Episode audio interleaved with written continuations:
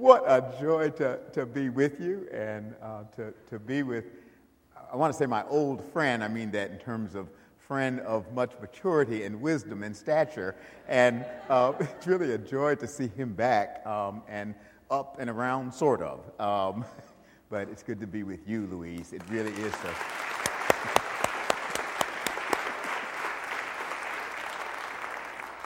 your rector and I go back uh, some years. We were both uh, young priests in the Diocese of North Carolina back in the late 70s uh, when he was at St. Peter's in Charlotte um, and I was at St. Stephen's in Winston-Salem. And um, we, we have a long-standing friendship and, and mutual admiration society. Um, he's a great guy, and you already know that.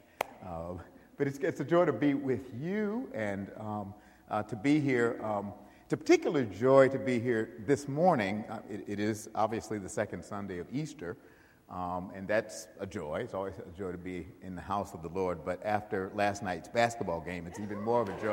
I just, I, just, I have to tell you, I might as well relish the, the, mo- the Carolina moment because um, Gay Jennings, who is the president of the House of Deputies, as you may or may not know, the Episcopal Church um, um, has a bicameral legislature when it comes together as the General Convention. And so you have the House of Deputies, which is clergy and lay people representing the various dioceses, and then the House of Bishops.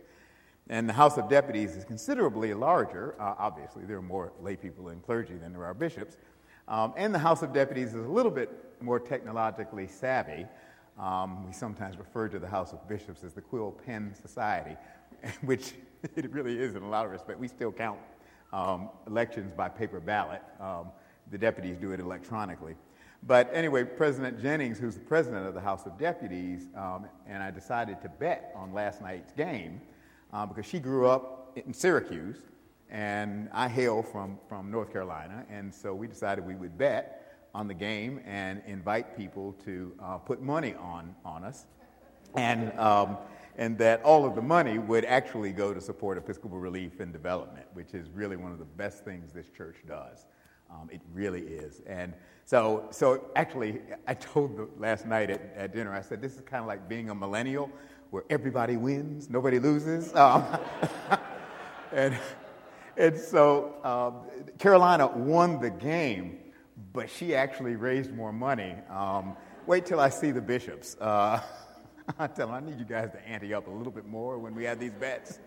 But it really is a, a joy to be with you, to bring her greetings and, and the greetings of the Episcopal Church. It really is. Um, Matt thought maybe what I would do is just share some things and then invite conversation, and you have the mic, and we can, and then we can just see where that conversation goes. Um, I really have. Um, I think it's true uh, to say that um, I think the Episcopal Church is one of the best kept secrets. Um, Christendom really doesn't exist anymore, but, but certainly in the, the religious world um, in our culture. Um, and I say that not as a matter of, of false pride or anything like that, but I say that because I really do believe that at our very best, uh, now we don't get it right every day, we don't get it right all the time, but at our best, um, this is a church where you can come to know um, Jesus Christ as Savior, as Lord, who liberates life, who, who is grounded deeply in the love of God, um, and who can have a joyful face. Um, this is a church where you can follow Jesus and you don't have to get beaten up along the way. And you know, that's a real, I think that's a real contribution in our culture and in our time.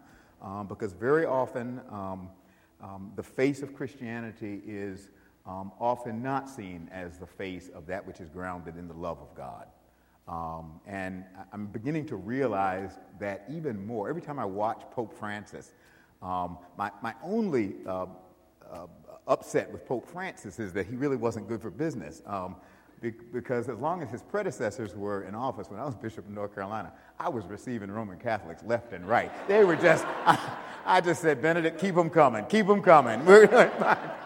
Uh, but as soon as Francis got in, that pipeline has kind of slowed up a little bit. Uh, but he's, he's fascinating for a variety of reasons. I mean, he's the Pope, so don't expect him to do, you know, some things. But, but, but there's something about this guy that um, is authentic, that's genuine, that's real. You may disagree with him on some things, but you know he actually loves and cares about people. And what fascinates me about him is that he's making news and he hasn't said anything unique. He hasn't. He's only said and done what the gospel already tells us to do and what Jesus would bid us to do as his followers. But the fact that it is news that he is doing it tells us the perception of Christianity is not very often what Jesus actually taught. And that's why I say there's really a sense in which we need a counter version, a counter narrative of what it is to be Christian, of what it is to be a follower of Jesus. I believe this church, um, at our best, again, we're not perfect, but this church at our best um, can and often does provide that counter narrative, um, a counter narrative that I think at our best comes close to the love of God that we know in Jesus Christ. And that matters. That matters profoundly. Um, we, we saw that in, in, when I was in North Carolina. Um, and, and a few years ago, there was a, a, a proposition on the, um, um, uh, to amend the state constitution. This was going on in a number of states, but to amend the state constitution to limit marriage um, and, and any legal relationship um, to persons of different genders and it was going to be in the state constitution. Uh, it was Amendment 1 to it, and it was highly controversial um, and, and eventually did pass. Um, and eventually the Supreme Court has now taken care, remedied that. But it did pass. And so the diocese and the, the people, I was very outspoken um, in opposition to that for a variety of reasons. I won't go into all of that now, but for a variety of reasons. Um, but those reasons based in the gospel of Jesus and the love of God. Um, that's the basis on which we stood and stand. Um, and the Episcopalians in North Carolina, pretty much, for the most part, were supportive of that, even if they disagreed with the question of marriage. Uh, many of them um, disagreed with enshrining any form of discrimination in your state constitution, even if they weren't in favor of same sex marriage. Um, and so that, that was sort of where we were, and um, the clergy, the congregations, and the diocese was known for that. What I didn't realize was how countercultural that was on some other levels. I, I knew that we live in, were living in the former Bible Belt. It's not the Bible Belt anymore, but it was the former Bible Belt. And, and you remember that that's in the air, it's in the atmosphere. Um, but what I didn't realize was how profoundly, how profound the pain I believe that we have often inflicted as Christians on other people. Um, I had younger members of my staff um, in the communications department in the diocese, and they kept saying, "We need to get you out there. You're, you're, you know, you're, you're doing, you're talking, and you're going around. But the problem is, you're speaking to the choir. Um, you know, you're speaking to the people who already agree with you, and they're all your age." And I said, "Back up on that age thing, but okay." and and so they said, "You need to get, we need to get you to different populations of people." I said, "Well, I don't know how to do that." Uh, well, there was a campaign that was going on. It really was kind of a subterranean campaign. I didn't even know it was going on. That was called Vote Against. Um, and it, it, basically was all young adults who were involved in it. They were all over the state. And what they would do is take pictures of themselves in um, t shirts that said Vote Against, referring to Am- Amendment 1. And there, there was a, a brewery in Durham um, where they were um, taking these pictures, and, and um, there was this young guy who was posting these, and it was all over various forms of social media. I didn't even know it was like an underground, it really was like an underground railroad kind of movement. I didn't know it even existed. It was reaching thousands of young people in the state of North Carolina and around the country. So they said, You need to go take the picture. So I said, Okay. I, I, de- I have to admit, I debated because there was a part of me saying, I'm not sure if it really is a seemly thing for the Bishop of North Carolina to be in a t shirt um, with vote against. I mean, it was really more a matter of aesthetics, not the politics of it. I just wasn't sure. And I had to, I said, well, doggone it. Somebody said, well, what would Jesus do? I said, don't bring him into this. Uh, you know, don't bring So finally, I just kind of agreed and, and, and went ahead and did it and went um, on a Sunday afternoon um, with a couple of clergy, and we went in and we had collars on, and we went into the brewery. There had to be 300 people in, in the brewery. We walked in, and the place, uh, it just felt absolutely silent. And it kind of took me aback a bit. And I remember leaning to one of the canons. I said, What just happened? And he said, I think we walked in here. And I still didn't get it. And we went on in and, you know, eventually took the, the pictures and did all of that. And people kept thanking us, congratulating us. And when we left, there was a barbecue truck outside. I said, I want some barbecue. And, and, and so went out and got in line to get, get my barbecue. And the gentleman who was ahead of us bought our barbecue. And I said, No, you don't have to do that. And he said, No, you don't understand. You don't have to be here. We get called everything by the Christian community. We haven't heard the Christian community stand up for us. You didn't have to come here, and you're here. And he bought our barbecue. And I realized, though I knew it before, but I realized how profoundly we have, whether intentionally or not, I'm not judging that. We have hurt people and hurt people deeply. And we need another way of being Christian, one that looks something like Jesus of Nazareth. That's what Pope Francis has done. It's not exactly what he said, it's the spirit in which he says it. And that's been news and good news. And I believe that this Episcopal Church is and can be even more powerfully good news in our world and in our culture. And we may not always get it right. We'll make our mistakes. In fact, we, we specialize in mistakes. We do that very well. Um, but, you know, doggone it, as Maya Angelou says, wouldn't take nothing from a journey now. And so that's kind of who I believe we really are as the Episcopal Church on some deeper levels and why it really is kind of a joy to be a part of it and to be presiding bishop of it and to share in this work and ministry. It's really a remarkable journey. I mean, you don't know how good you really are. We really are. And that can make a profound difference in this world. So I, I, maybe I should stop there. Maybe that's a good place to kind of stop and invite conversation. And I'm, I'm game to talk about everything from nuclear physics to the Anglican Communion. Um, I don't know anything about one and very little. Well, I know something about the other, but uh, but maybe that's a good place. And that's.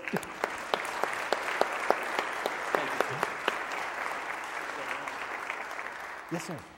Bishop, uh, Phyllis Tickle, in her book *The Great Emergence*, uh, expressed a belief that we're in the middle of another Reformation. Yes. As far as religion is concerned, do you see the same thing? Absolutely. Absolutely.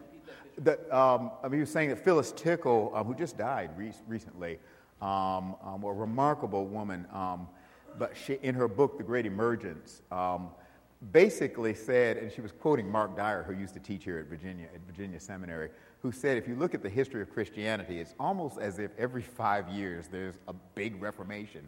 You know, actually, there is something to that. And and she said that we are probably, although it's sort of hard to know when you're in the middle of it, living through a profound reformation like unto the 16th century um, and the Protestant Reformation. I was just with the uh, Lutherans and Episcopalians and and the Lutheran presiding bishop in Montana this past week, and they're celebrating the 500th anniversary um, of the Reformation. I think Phyllis Tickle is right about that. Don't know exactly how it's all playing out, but I think she's right, and you can see some evidence of it. I, I grew up, um, you, you, know, in, in kind of a, a, basically everybody was Protestant, Catholic, or Jewish. That was pretty much it. I mean, there may have been a Muslim or two. I mean, I remember when I was a kid, the old Nation of Islam was kind of around, but they were sort of seen as more fringe. They really weren't. But today, um, I remember when our youngest daughter um, was in like the seventh or eighth grade, and um, I went to, she forgot something, I went to school, and she saw me coming with a collar on, and she kept going, get out of here, get out of here. but anyway, they let me bring her books in the classroom, and I looked in the classroom, and it was clear to me that there were kids of all sorts of religion, not only ethnic groups, but all sorts of religion. You could tell by the clothes they were wearing. And I remember scratching my head and said, boy, that's not the world I grew up in. Just that fact alone, the, the radical reality, the reality of radical pluralism that is just a part of our cultural landscape, that's a game changer. Because at one time, And, and while there's still some vestige, and this is where you can see a change happening. At one time, um, everybody thought that only their group was going to heaven. Remember? I mean, think about it. I mean, if, if you were Catholic, you were going to heaven, but the Protestants weren't. Um, if I got some Pentecostals in my family, um, they knew they were going to heaven and nobody else was. You know, I mean, that kind of, I mean, there were all these, and even in the Episcopal Church, while we might not have gone that far, the only people who took communion in our church were people who were confirmed. Um, again, that narrowed the group. Um, and so it was a different world, a different mindset about just something as simple who's going to heaven. I think you'd be hard pressed to find too many people who are going to say somebody's not going to heaven if they're not a Christian, automatic. There's some, but that's, a, that's becoming a smaller and more narrow market share. And when you go into generations, it's like, what are you talking about? Um, that's just one example. Human sexuality. I mean, that is a game changer that's a result of a whole host of cultural influences. Um, but the reality is, our understanding of the faith is changing in the sense that we are applying the same teachings of Jesus in some new ways in this context. See, I think Jesus figured most of this stuff out. I mean, I really don't think there's that much. I mean, I, the, the command to love God and love your neighbor really does apply across generations. It doesn't matter what the culture, that, that really, but we're learning how to apply that and to live into that differently. All of that is a game changer. Um, even something, and Phyllis mentions this, even things as simple um, as technology, um, uh, social media, um, that may be the, one of the biggest game changers. And that may be the one thing that's profoundly parallel to the Protestant Reformation. Some scholars would argue that the Protestant Reformation was impossible without Gutenberg's printing press, that the printing press made it possible for the individual to have access to the scriptures and other writings without having to go through the mediation of the hierarchy of the church to do it. The printing press. You see, it was almost a social media in the 16th century. You wouldn't have had the Protestant Reformation and probably the Enlightenment without it. Think about the impact of this. Of this. and, and, and whether Apple or you know, uh, Android or whatever, whatever you call them. The reality is that is such a game changer. People no longer need the mediation of the hierarchy of any religious tradition to have access to spirituality, religion, and God. They don't actually need, have to go through us to get there. And I remember a rabbi, a, a friend of mine who's a, a rabbi, um, turned me on to a book called um, uh, Playlist Jerusalem, uh, playlist, playlist Judaism. And it's a little book. It's really quite good, but basically, this particular rabbi, he's coming from a Jewish perspective. Um, he was saying that one of the problems they're struggling with is people basically approach their religion and spirituality in the same way they do their music. And he's right. I mean, I don't listen to entire albums anymore. I pick the songs I want from this one, pick the songs I want from now. And they said that's what folk do with spirituality now. And we have a whole host of generations. I don't know what they're called after the millennials. They're, that's how they've grown up, which means there's no single package that comes their way. They pick and choose what they want at a particular given moment. That is a game changer in the religious enterprise. Now, I would argue it doesn't mean we're out of business. Oh, no, to the contrary. I think it was Archbishop Michael Ramsey. Um, I see Carol Cole Plant Flanagan in the back. She may correct me, or one of the clergy, but I think it was Michael Ramsey uh, who said there is a God shaped hole at the center of every one of us, and nothing will really fill it and satisfy it except God.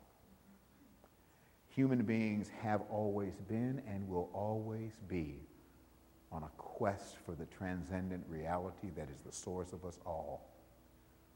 We're all looking for our mother. And we can try little substitutes, nothing will satisfy except the real reality.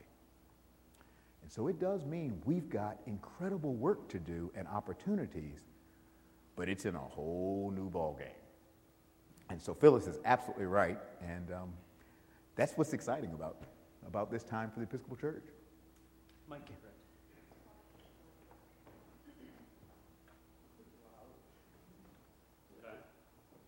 Uh, I think it is. is well,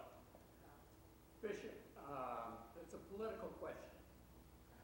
Uh, I thought I was in Washington. I thought we D.C.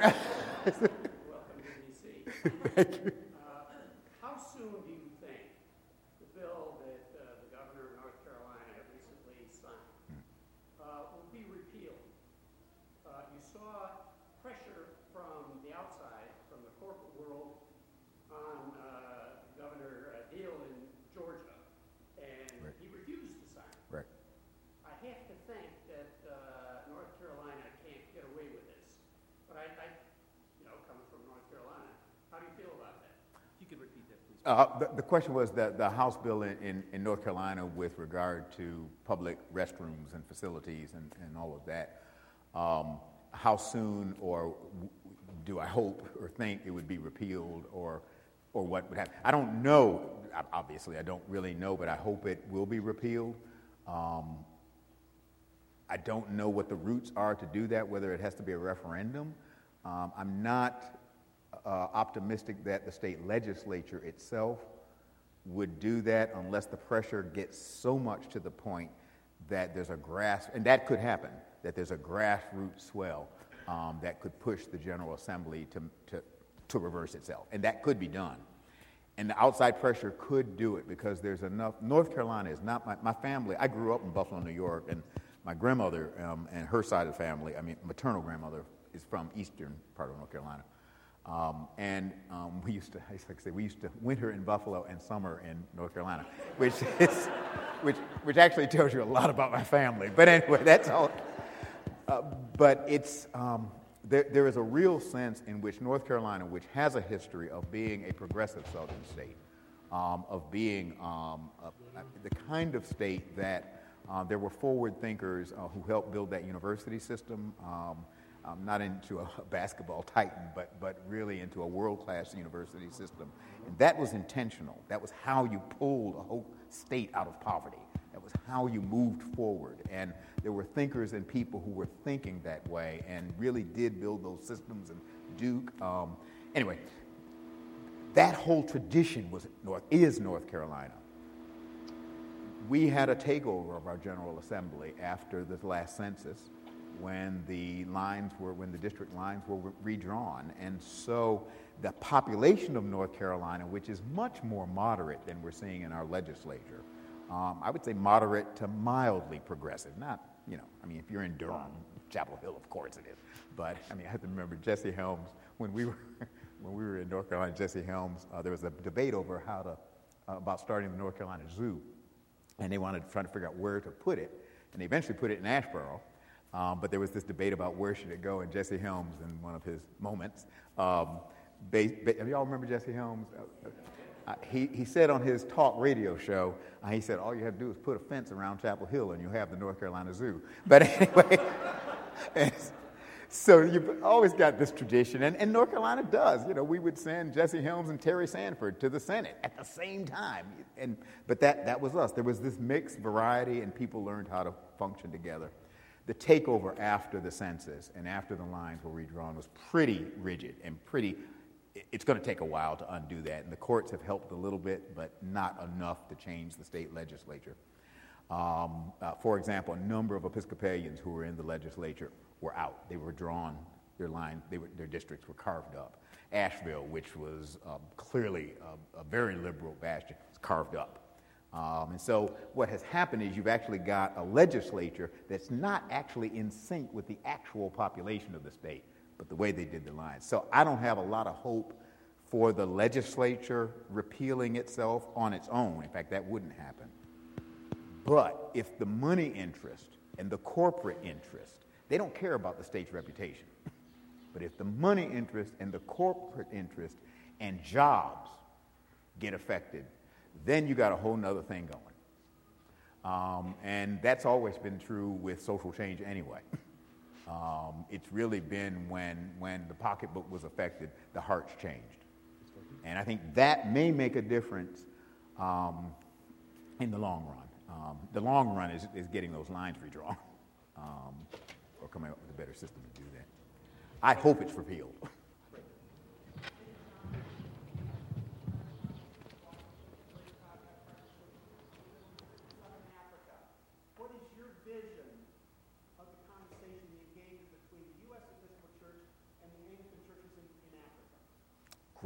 Question of, of vision, my vision, or hopes for um, our relationships as the Episcopal Church with, um, especially churches, uh, the, the, Anglican churches on the continent of Africa.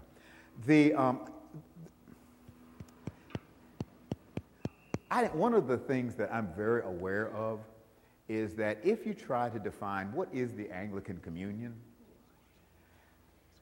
organizational language won't do it. Now, there's always this push to create more organizational structures for it, but it didn't come into being as an organiz- organizational entity. For good or ill, it kind of went with the British Empire. Um, it was sort of the church wing of that, for good or ill. That's just the way it was.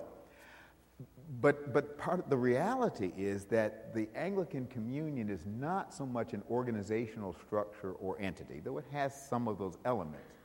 It actually is a network, almost a global community of relationships that were born in a common, her- common Christian heritage deriving from England, um, and that got developed and nurtured in mission relationships over the over the centuries, actually.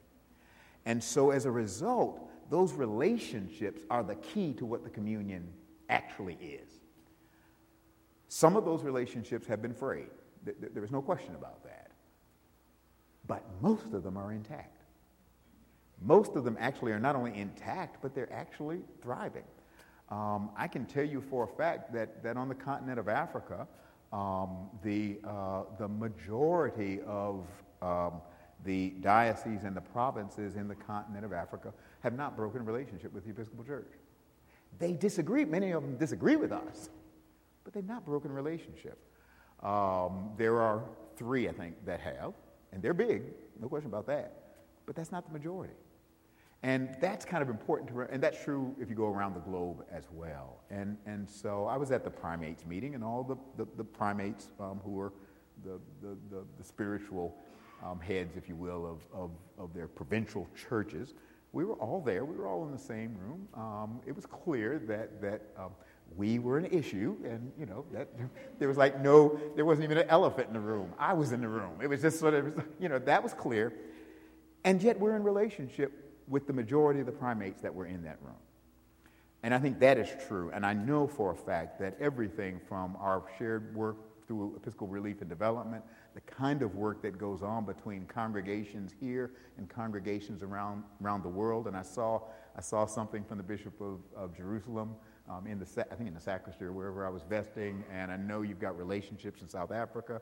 I saw some pictures at, at, at, your home. I mean, those, those kind of relationships are actually happening all over the Episcopal Church with churches in Africa, Asia, um, South and Latin America. And they have been ongoing. T- uh, t- two weeks ago, I was the um, the UN Commission on the Status of Women um, gathered, and Anglican and Episcopal women um, from the Episcopal Church and, and the Anglican Communion came together um, and um, from southern Africa and from the continent of Africa and around the communion. And they spent their time working around the United Nations, doing some lobbying and doing some work for uh, a number of issues that affect women and children, um, in particular, um, and anti poverty work. Um, I mean, there are people here who will know better than I that if you want to really engage the Sustainable Development Goals, which are kind of following the Millennium Development Goals, toward the abolition of poverty, which is actually possible, it's not a pipe dream anymore, it's actually possible. And the goal of the Sustainable Development Goals, which are just kind of coming out of the station, if you will, is to actually abolish poverty on the planet by 2030. This is actually possible. It's not a pipe dream anymore.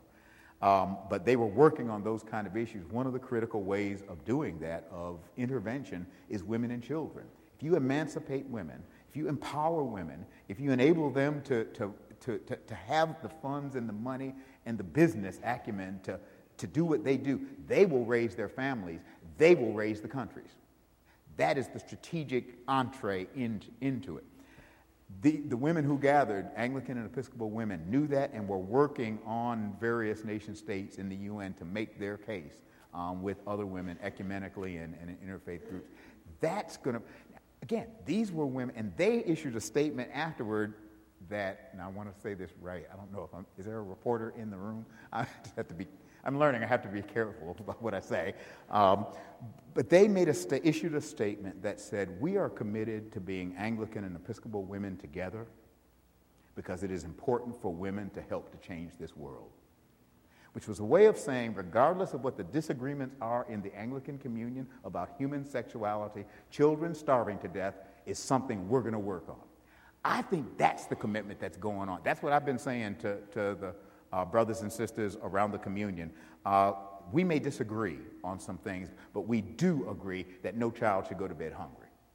And if we agree on that, and, and we don't have to agree on it on social purposes, we can read Matthew 25. Jesus was clear about that.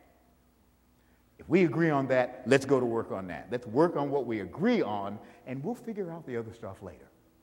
Um, and I think that's, I think that's happening more and more. Obviously, we're in the middle of it, and it will take some time for some. Um, and they may never agree with us, but thank you, sir. Right there. Yeah, this, this is a. Uh, this is actually a somewhat related question regarding the Anglican and Episcopal situation in this country. Um, we were impressed that Bishop Lee and Tory Baucum in Virginia uh, would were having uh, close personal relationships and discussions uh, between the Anglican and the Episcopal Church in our area. Um, I'm interested in whether or not any of that is going to be picked up, uh, whether you're having, you see any room for Anglican and Episcopal shared communions at the local level, not, not so much at the global, international level. Uh, we have wonderful Anglican, formerly Episcopal churches in this community that are no longer, uh, I, I think of my, my children who, who have friends who are used to be Episcopalians, are now Anglicans, and they don't understand what we're doing. Right. Did everybody hear that? I think so, sir, but you might just want. I think the real question was um, how would our, how might our relationships evolve in the years to come between the Episcopalians and Episcopal church or churches and churches that are identified as Anglican in the United States, uh, the Anglican communion in North America, and other similar groups who've left the Episcopal Church. Oh, oh I, I thought it was a more objective question. Oh, okay. and how I'm going to lead that. Well, it was funny in the um, at the general convention when we were electing a presiding bishop. Um, they did something that was really. I mean, I actually feel for presidential candidates when they're in these debates. I, I boy, the pressure is incredible. They did that kind of. It wasn't a debate, but it was a three-hour grilling of the four nominees for presiding bishop, where these kinds of questions were just coming. It was just, it's enormous, incredible pressure. Well, one of the questions I got was similar to that, but it was phrased, would you meet um, with um, either dissident Anglican groups in, you know, in the States or others abroad? I said then, and I, I, I still stand by it, I said, I'll meet with anybody. Michael Curry will sit down and meet with anybody. We may not agree. Now, I'm not saying we're going to agree. Uh, but I'm not going to cut off relationships, human relationships. That doesn't say how we would go forward and how it would all work out. But I believe we can disagree and still love each other. And so I am supportive of really trying to build human relationships between us as fellow children of God and then letting the institutional details get hammered out later. My experience is if you try to fix the institutional stuff and then get the, it just doesn't work. It just, just practically doesn't work. Um, and so I believe we've got to be a force for reconciliation, but it's going to take time and generations, um, and it's going to be built on relationships. And so the more of those, the better. Um, at, the, at the meeting of the primates, there was um, the um, Archbishop of the Anglican Church in North America, um, Archbishop Beach, um, who was the group that left the Episcopal Church here in the Anglican Church in Canada. Um, he was invited by the Archbishop of Canterbury to be present. There was a, a moment when we were sort of all around, and everyone was waiting to see sort of the two of us when we would, you know, how we would meet and what, what would happen. It was just fascinating. I said, wow, everybody's watching us. And, and so I said to him, I said, you know, they're all watching us. and, and uh, you know, and so we treated each other like human beings. Now we don't agree, and there, you know, you know, I mean, we didn't sing "Kumbaya," but but we acted like adults and followers of Jesus. And he, you know, he said to me, he said, you know, I had had surgery right before there, a little bit before that, and he had said, "I've been praying for you." Um, and I said, "Were you praying for a swift recovery or, or not?" But anyway. but, but he was very kind and very gracious, um, and I hope that I was as well. And, you know, we were. Hello? Hello? Can you hear me? And my hope is that kind of.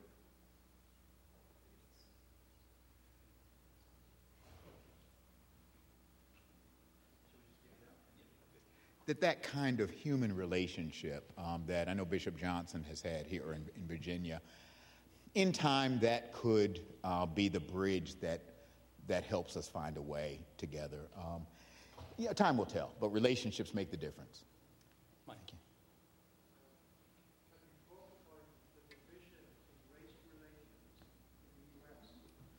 I couldn't hear you. Uh-huh.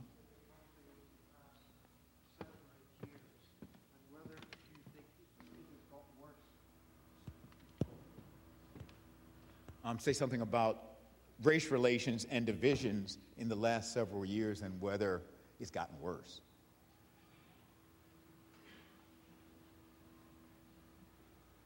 I don't know how to answer the question of whether it's gotten worse, but it's deeply serious. And the reality of its seriousness, the, the depth of, of that in our reality, um, keeps presenting itself. Uh, Jim Wallis's new book, which I haven't actually read yet. My wife used to get on me in the parish. She said, Why do you quote books that you haven't read? I said, Well, I'm not quoting it, I'm just referring to it. But, um, but Jim Wallace um, has a new book out, and I know, at least from the little blurbs that I've read, he does talk about, Ameri- about racism in, in all of its various manifestations. I mean, it morphs and takes different forms and shapes, but racism really probably is America's original sin that it takes different forms. And if you remember in, in, in Western theology, the notion of original sin, um, certainly as Augustine even kind of talked about it, is that this is a ubiquitous reality that we all, it's like breathing the air. You can't not breathe it. Um, the question is, what do you do with it when you do? Um, that, that there's just something, that self centered something that bites us all.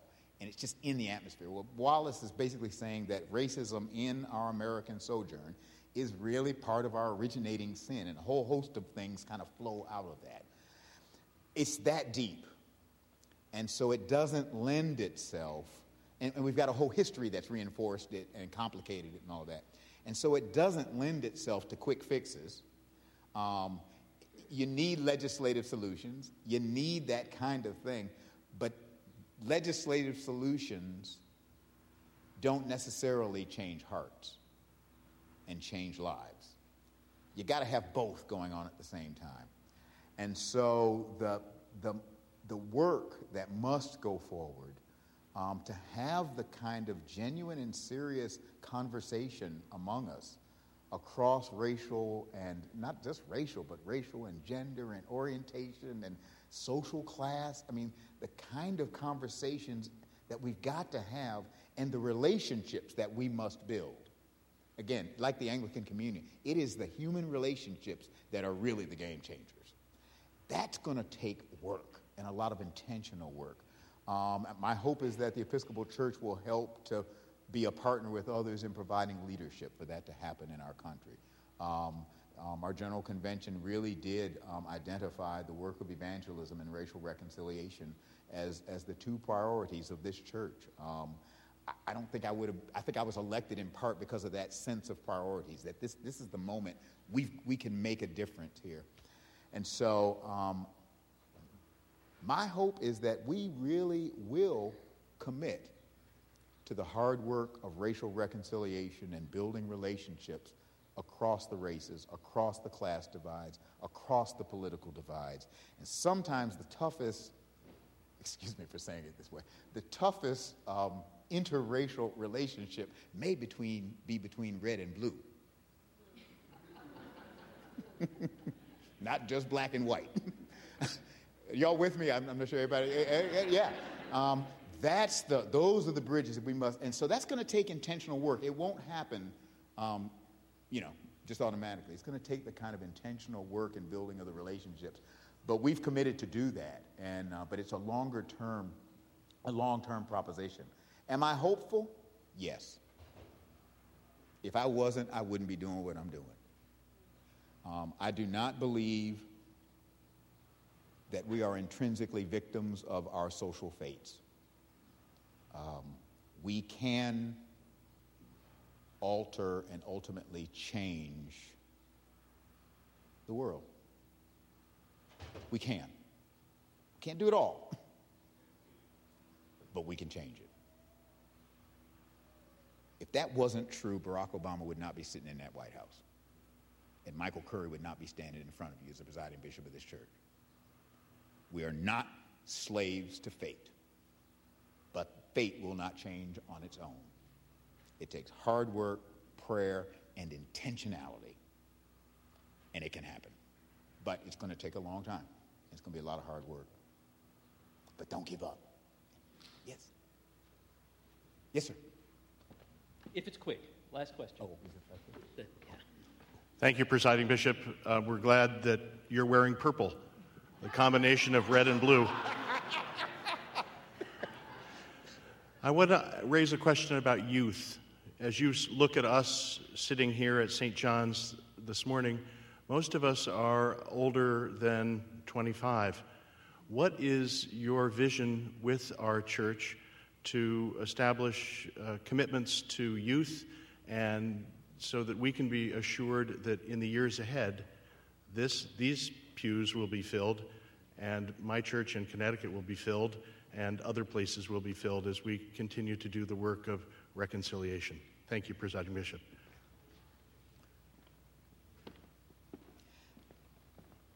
Um, that question's related sort of to your question, Phyllis Tickle's, um, the, the, which was the first question, is appropriate.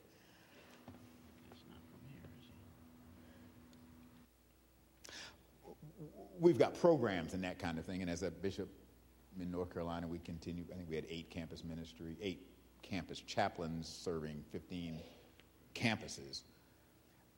Um, and, and we always struggled. It was over the years, it was always a struggle uh, with Diocesan Council when they get to the budget. Um, trying to think, where is the bang for the buck? Um, I mean, how do we see the return? And that, that was a legitimate question. How do you kind of know it's paying off? One of the real, I think the part of the reality is that we are stuck on some levels having to live out the parable of the sower that Jesus told. Y'all remember that parable where Jesus told the parable? He said, um, the spreading of the word is like guy kind of just spreads the seed out there, and some of it lands on soil and nothing happens. Some of it the birds get it, and some of it actually lands on good soil and takes sprout and blossoms. I think we're going, I think we already are, but much more so going to have to cast the seed and do so effectively and, and responsibly, but have to cast the seed of the Word of God, of the teachings of Jesus, of that Spirit, without the expectation that the return will necessarily increase the numbers of people in our church. Now, that is, I know that's a real risky statement. I know that. I mean, I see the rector over there saying, wait a minute, don't you don't, don't encourage that too much. We got to have somebody in the pews. I know that. Of course we do. But the reality is, I think we are we are now facing a cultural reality of having to share the good news of the gospel for people who will be hearing it the first time. That is harder work. It's slower work. And the return won't be as quick and as easy to see. I have a feeling that our current ways of identifying are, are, we growing or not may not quite work. I mean, the way we figure out if the Episcopal Church is growing, we look at um, ASA, average Sunday attendance, and then there's some key, you know, the program reports have these key, like Easter Sunday, and I don't remember what the other ones are, but there are these key Sundays which we use as indicators of, well, okay, if the numbers are going up, that's good. If they're not, then oops. Um, that may tell us something, but it doesn't tell us what's actually going on with how are we actually sharing the good news of Jesus. How are we actually spreading the teachings of Jesus? How many people contact hours are we actually? You see what I mean? There's a sense in which having people in a church on Sunday morning tells us something, but it doesn't tell us all. And we're, with younger generations, we're actually going to have to reach out and evangelize and share the gospel um, without an expectation that they'll necessarily become Episcopalians.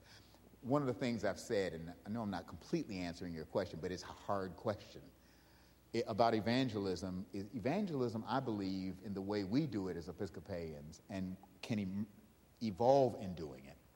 Because um, I, like I said, I don't have any expectation of Episcopalians on Saturday morning walking out two by twos and knocking. Probably not going to happen. So I, I'm, but, but, but what I do think will happen and does happen is that if Episcopalians live deeply into their relationships, and those relationships actually involve who you authentically are as a follower of Jesus in the Episcopal way, then that relationship with some real intentionality could wear bear fruit, and you might be able to help somebody on their journey to God. And in helping and journeying with somebody on their journey to God, they may become a Christian, they may become something else, but it's not your job to determine the outcome. Your job is to join them on the journey into a deeper relationship with God and with others, and then let God do the rest. That's what I'm really getting, and, and that's, that's why I have to stumble a little bit in answering your question. But we're going to have to ramp up our efforts on campuses. Um, I know you all do some, the TAP, what do you call it? The theology on TAP, where they, we, that's, I think the Roman Catholics have a copyright on that, so we can't say that. But um, in, in all Christian charity, they have a copyright on it. But, uh, but theology on tap, we've got to go where the congregation is and meet them there and share the teachings of Jesus. That's what we have to ramp up. That's what we have to measure rather than how many actually come to church. How many times are we contacting and how many people are we contacting um, and doing the teaching out there? If we ramp that up, which is doing the kind of evangelism. I was just with the um, Jay Magness, who's the uh, Bishop Suffragan for Federal Ministries and Armed Forces. Um, in the military, our military chaplains on our college campuses, uh, in the bars, in the taverns, on the streets, wherever they are, we have to go there. Um, and if we do that, we'll be able to measure how we're doing that. If more people find their way to a relationship with God and each other, we will have done our job and God can do the rest.